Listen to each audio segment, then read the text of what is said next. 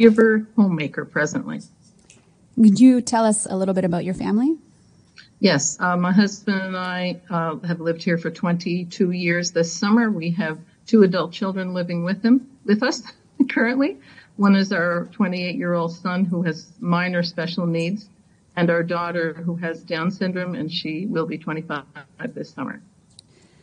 Back in uh, late 2019, early 2020, uh, can you tell us about your day to day life for you and your family? Sort of what was your daily routine?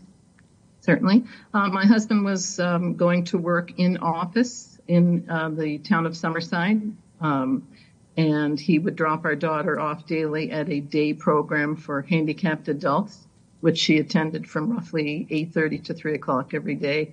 I was basically the glue to hold us all together. Um, I believe our son had just moved back in with us and was trying to get into the armed forces to train as a financial officer. How long had your daughter been in this day program? In the day program since she graduated from high school at age uh, almost 18, so it would have been several years earlier, three years, I guess, roughly. So she knew the routine pretty well and, and the people that work there? Yeah. Absolutely. It was a very small program, and so there were only uh, small numbers of people in the program. Um, she became princess to them very quickly. she was a very young client compared with most of the uh, attendees. And you said your daughter has Down syndrome, correct? Yes, she does, as well as some other uh, comorbid uh, uh, diagnoses. She has uh, sensory integration dysfunction. And although she's never been assessed, we think she's inherited some of my husband's diagnoses. We see her ticking, and she doesn't have great attention skills. so we think she has ADHD as well. Would you say that routine is pretty important for her? Absolutely. Um, any medical professional would attest, and any parent of a special needs child or an adult would attest to the fact that they need predictability uh, because they don't uh, cope with change. They don't learn as quickly new routines. So any threat to that routine um, over uh, a longer period of time can really compromise uh, their stress levels. So in 2020, when PEI began implementing COVID 19 measures, uh, did that impact your daughter's routine? Oh, absolutely. She wasn't allowed to go to her day program for quite a while. Uh, I began to see uh, her having signs of mild depression. Uh, she would um, occasionally have crying jags or be overly sensitive to normal comments being made in our day to day lifestyle. Um, she just seemed to mo- be more mopey. That's a, a, good English word to use. Um, yeah, yeah. And of course, that affected us as her parents. Um, generally, when you have a special needs child, you're already stressed to the max. Uh, there's there's a lot of detail involved in that, which I won't bore you with. But um, shortly after we moved here, for example, the IWK, that'd be 22 years ago, sent us a letter saying that anybody who had a child who'd had open heart or brain surgery um, would be traumatized and would become hypervigilant about their health, their uh, their mental state, you know, their emotions more than the average parent. So not only were we dealing with uh, the grief associated and the stress associated with having a special needs delayed child, but the medical condition that she had been through or the surgery had compromised our state of mind as well.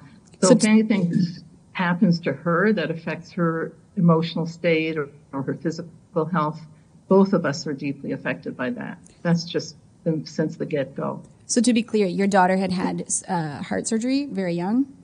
Yes, at 10 weeks of age, yeah. And in your your observation was that this sort of information pamphlet was correct for you and your husband. The impact was oh, that absolutely. Absolutely. It gave us a reason to pat ourselves on the back because we, we knew then we weren't crazy.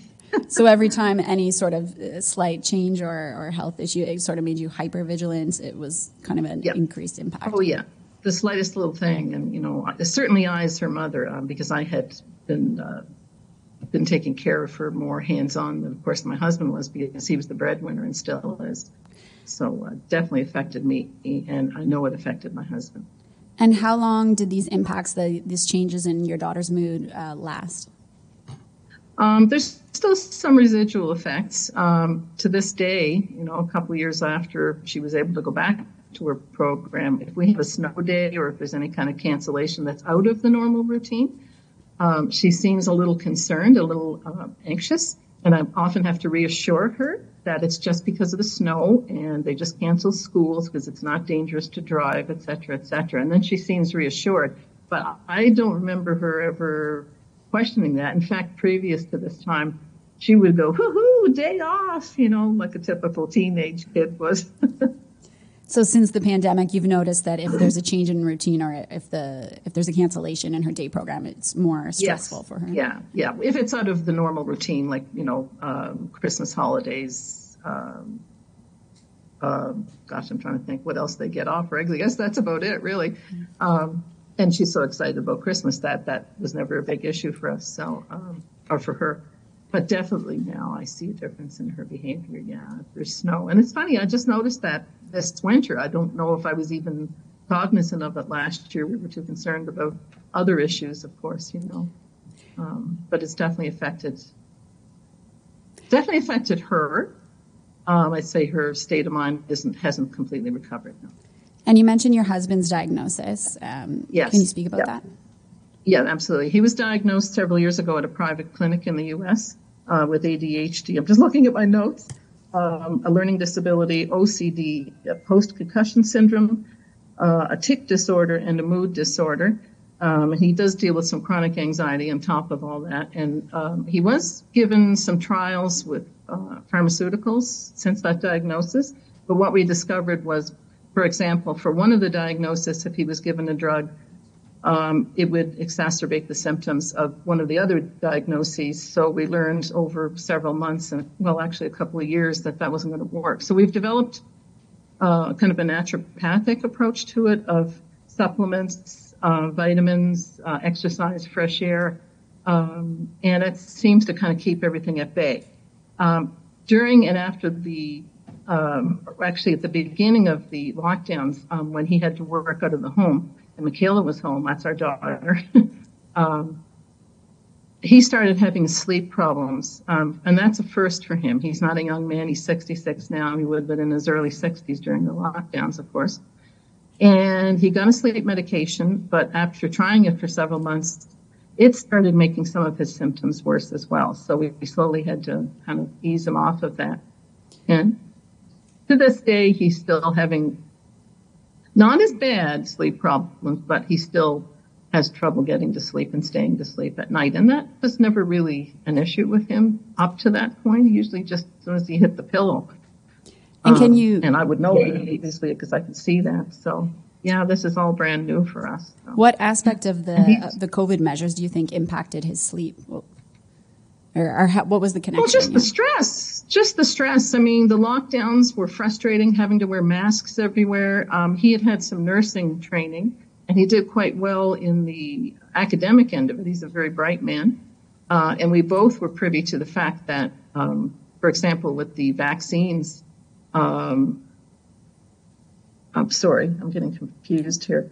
If a person had had vaccines, according to standard immunology that was known at the time and now, if they work, then if you're exposed to anything that you're immunized for, you should manifest little or no symptomology. So if you're carrying that virus or disease, uh, certainly that would be more of a danger. So it made sense to us that a vaccinated person would be more of a danger to other people if they were carrying. Um, and we had, sorry, go ahead. No, sorry. Did your had your husband's routine changed as well? Then he was impacted. Well, he, yes, he had to work at home. He still is, as a matter of fact. Um, he's a, a, federal government employee, so um, he wasn't getting out and being exposed to, uh, you know, getting back and forth to work or running errands on the way home, things like that that had been part of his life, and just the stress of not knowing what the heck is going on, you know, um, in our world? I mean, we all were following everything. Um, and I just saw his behavior go from sort of in control to worse. And it's, it's kind of been worse since then. Like he's more difficult to deal with since that time. It's not as bad as during the lockdowns, uh, certainly, but he's still his symptoms just seem to be worse at times than I remember in previous years. So and that's hard on the family. It's hard on the children. It's hard on me, certainly. You know, I have to make up any deficits and I can't work outside the home. I haven't been able to for you know, quite a few years because of uh, his disabilities as well as our daughters. But um, yeah, we're all feeling it definitely. You know, um, my own mental health has been compromised. I see uh, my sleep disruption happening more regularly than it used to up to that point as well. And you spoke a bit about the vaccines. You're referring to the COVID 19 vaccines? Yeah, absolutely. Yeah. Yeah. At first, we thought we weren't going to take them, uh, knowing what we knew and, and a little bit of research we've been doing. Um, but then his job um, required him to take it in order to keep being employed by this particular department. Um, our daughter had to be vaccinated in order to return to the day program eventually. The first year wasn't such a big issue because there was no vaccine available and we had to just deal with it. But um, once it was available, they they were uh, insisting absolutely that she had to have this. So I decided I better too because our in-laws, my husband's family members, his sisters insisted that we wouldn't be allowed to visit his mother in Nova Scotia unless we were all vaccinated. So we just said, "Oh, the heck with it, we'll do it," and we did. and when did you take the, the COVID vaccine? I was the probably the last person in our family to take it because I wasn't being forced to keep a job or anything. Um, my last one, and I only took the first two. I haven't taken any subsequent boosters. I believe it was either late November or early December of 2021. And I had the usual side effects from the first one with a little bit of fatigue and sore arm, stiff arm for a few days. The second one, as soon as the pharmacist gave me the shot, during that process, it was like liquid fire going into my arm. And I said, ow, quite loudly. I said, that really hurt it. I said, did you break the tip of the needle or something? And the guy who gave it to me, the pharmacist, he didn't seem to be concerned in the least. He just put a band-aid on it, you know, alcohol swab in the, the band-aid and just said, wait 15 minutes in the store so we make sure you don't have any kind of, you know, bad side effect immediately. And I didn't. I went home. Uh, and I had the usual symptoms I had with the first one, the, the fatigue and the sore arm for a few days. But since that time, uh, regularly I've had either a sharp, fiery pain right on the the, the spot where the uh, the vaccine went in, or like an achy feeling, and that happens several days a week. Some weeks worse than others. So that was approximately over a year ago now. Oh, sorry? That would be over a year ago now from the time that you took the second vaccine. Yeah, yeah, yeah. Well, I had what, November, December, so a year and a third roughly. Yeah. And how soon after you took the vaccine did you start having those symptoms? Oh, right away, within the first two or three weeks. It was like I just figured it was taking longer to to get rid of the initial side effects from, you know, which we were told to expect. But it just never went away with me completely. So it still bothers you today? Yeah, oh yeah. Like today, it's just like I've had a really good sleep last night. So, uh, but it's still like, it doesn't hurt to touch. Like I could actually bump into something, but it's almost like there's a piece of something in there and it hurts. The needle pin, which it doesn't have, of course, because it would get infected.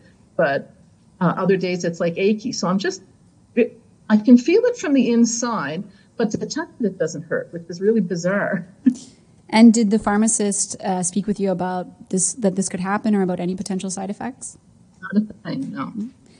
And Just, well, let's see, what did he ask? Well, we had to sign paperwork that asked us if we had uh, an allergy to one of the components of the vaccine. That was uh, kind of unusual or rare or whatever. And of course, I wasn't aware, so I said no. But other than that, no. Um, I had just read online what to expect, so when it happened, I wasn't alarmed. And, and but the fact that it's continued with me, you know, not to the same degree the first few days, but it's just there all the time, and I find that so strange. Would you say that your concerns about sort of these post uh, vaccine symptoms and lockdowns have impacted any of the relationships in your life? You mentioned um, family members who were not happy with uh, or who yeah. were insistent that you get the vaccine.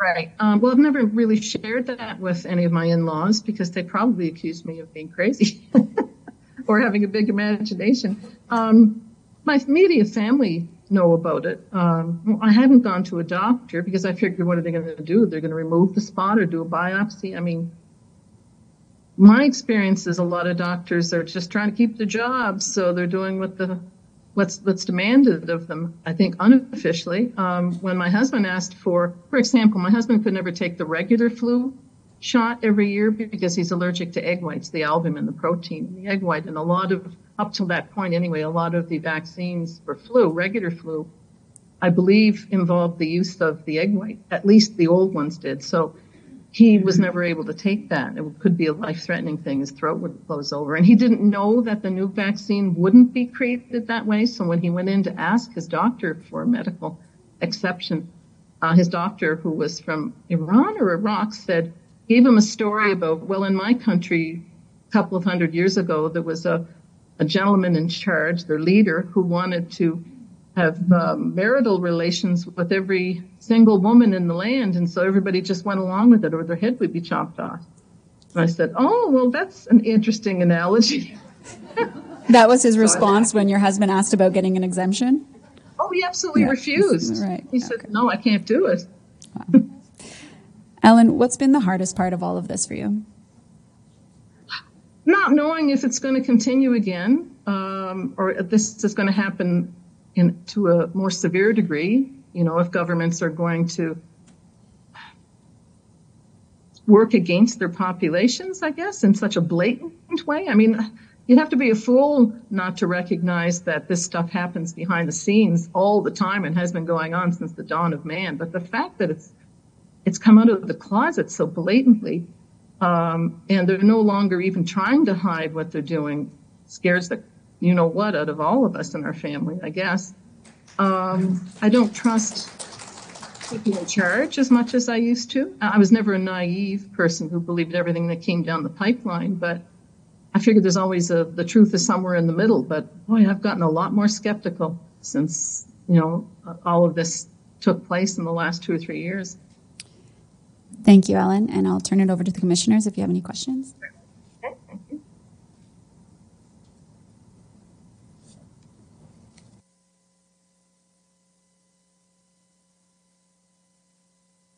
Thanks very much for sharing your story today.